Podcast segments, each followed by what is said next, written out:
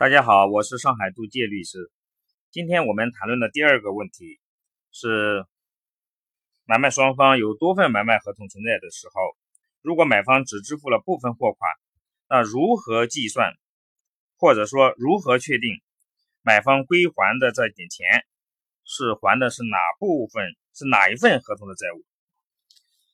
在买卖双方呃有多笔交易，并且。跨度啊，就是这个时间持续时间比比较长的情况下，实务中有时候有一两年的时间。那怎么去计算这个所归还的款项？要按照什么顺序？这就成了一个问题。实务中呢，一般是这么呃来确定的。首先呢，要看一下这这多笔的债呃债务，也就是买卖合同。呃，哪些到期了，也哪些没到期？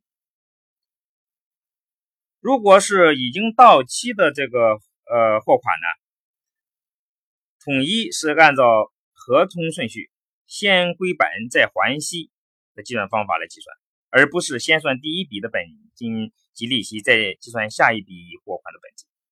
那如果有部分未到期的货款呢，则应该呃分开计算，那就是。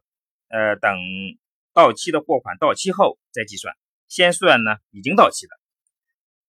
好的，本期节目就到这里，感谢您的收听，下期再会。